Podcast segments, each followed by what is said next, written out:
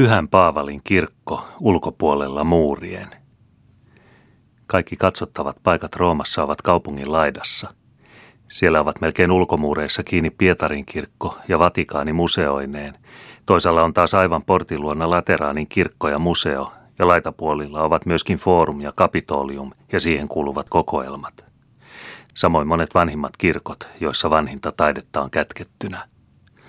Tuon sijoituksen sanotaan kirkkoihin nähden syntyneen siitä, että kristityt kaikkein ensimmäisinä alkuaikoinaan saivat pysytellä syrjässä ja rakentaa sananharjoituspaikkansa niin loitolle kuin suinkin, usein ulkopuolelle kaupunkiakin, jonne sitä paitsi useat tarun ja historian takaiset merkkitapahtumat sijoitettiin.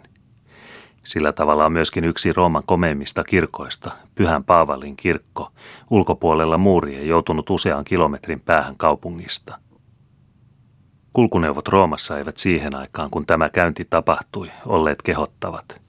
Pyhän Paavalin kirkolle vie kuitenkin raitiotie. Se rakentamiseen on luultavasti antanut aihetta se suuri pyhiinvaltaja joukko, joka tälle paikalle tulvii, sillä paikkaa pidetään yhtenä katolisen maailman pyhimmistä. Hyppäämme mekin vanhan foorumin kohdalla raitiovaunuun, joka uudenaikaisuudellaan tekee omituisen vastakohdan vaikutuksen tässä antiikkisessa ympäristössä – Vaunu vyöryy matkallaan ikivanhoja historiallisia seutuja. Se sivuttaa Palatiinon kukkulat, joilla vielä näkyy keisarivallan aikuisten palatsien raunioita. Se kulkee Aventiinon alitse, jossa asui alhaisempi kansa, vaikkei sen asunnoista ole juuri mitään jäljellä, ja menee ohi Sirkus Maksimuksen, jonka sijaan nyt osaksi peittää kaasutehdas. Sitten ajetaan vähän matkaa keltavetisen Tiiberin rantaa, missä näkyy muutamia saaristolaisjaaloja, lastattuina viinitynnöreillä. Kun on päästy jykevätekoisen porttiholvin alitse ulkopuolelle muurien, nousee siinä tien vieressä eteen yhtäkkiä omituinen rakennus, jota ei olisi odottanut täällä näkemänsä. Se on pieni pyramidi, vaikka ei olekaan kovin vanha, ainoastaan vuodelta 12 ennen Kristusta, ja kantaa nimeään jonkun sekstiuksen mukaan, joka arvellaan sen alle haudatuksi. Kun on tämä merkillisyys jäänyt jäljelle, ei tie enää tarjoa mitään erityistä nähtävää, se kun kulkee tasaista viljeltyä kampanjaa. On sitä hauskempi katsella sitä seuraa, joka istuu raitiovaunussa. Ne ovat kaikki pyhivaeltajia ja niistä suurin osa pappeja. Puhutaanhan me välistä pappisvallasta meilläkin, mutta ei se todella maksaisi vaivaa, kun ajattelee millaista pappisvalta on ennen ollut pappisvallan pääpaikassa Roomassa. Eikä se nytkään liene vähäksi arvattava, sillä vaikka Italiassa ei olekaan julkisessa valtiollisessa elämässä edustettua pappispuoluetta, toimii se kuitenkin hiljaisuudessa sitä sitkeämmin.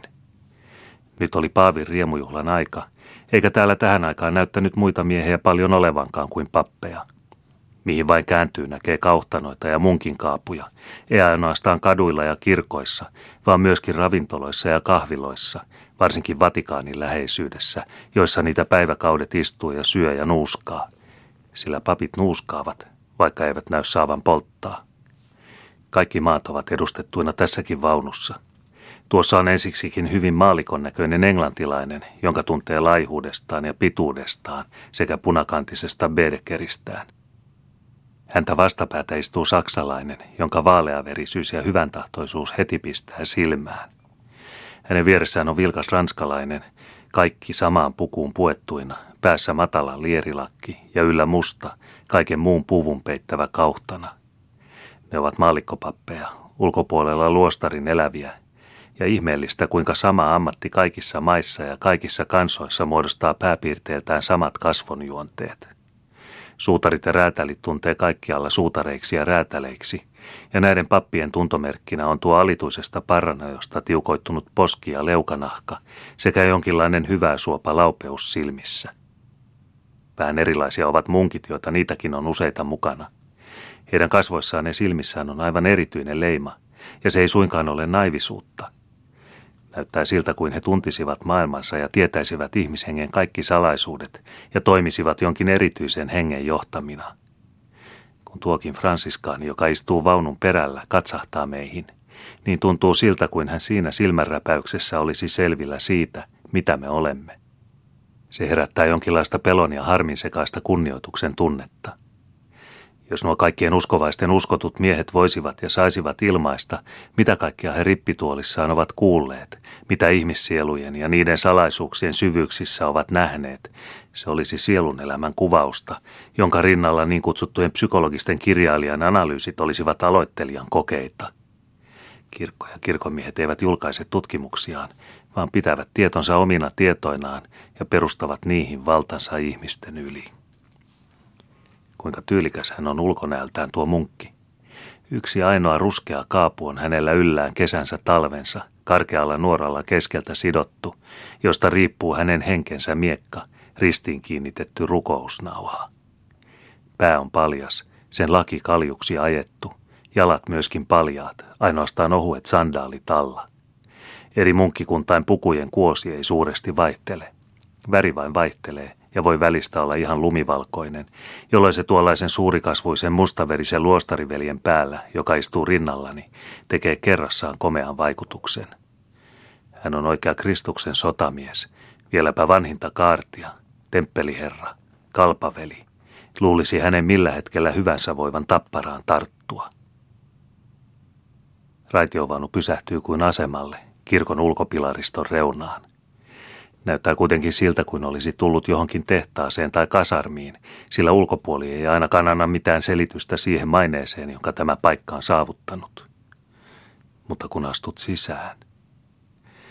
Sanotaan, että tämä temppeli ennen paloaan, joka tapahtui vuonna 1823 ja jolloin sen katto putosi sisään, oli Rooman kauneimpia kirkkoja.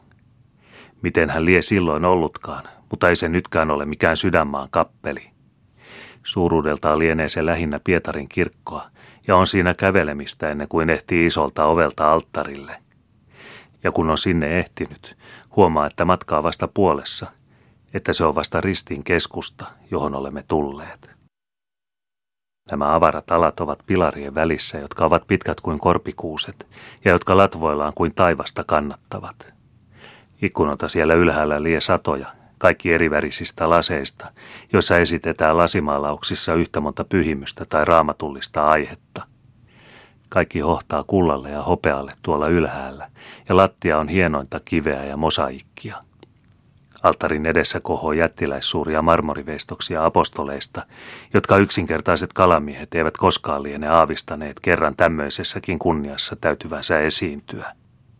Heidän ympärillään on pilareita, jotka ovat tehdyt puhtaimmasta alabasterista, porfyyristä ja malakiitistä. Mihin vain katselee, tuntuvat miljoonat säteilevän vastaan. Kuuluu ehkä oudolta näin rahassa arvostella pyhää paikkaa.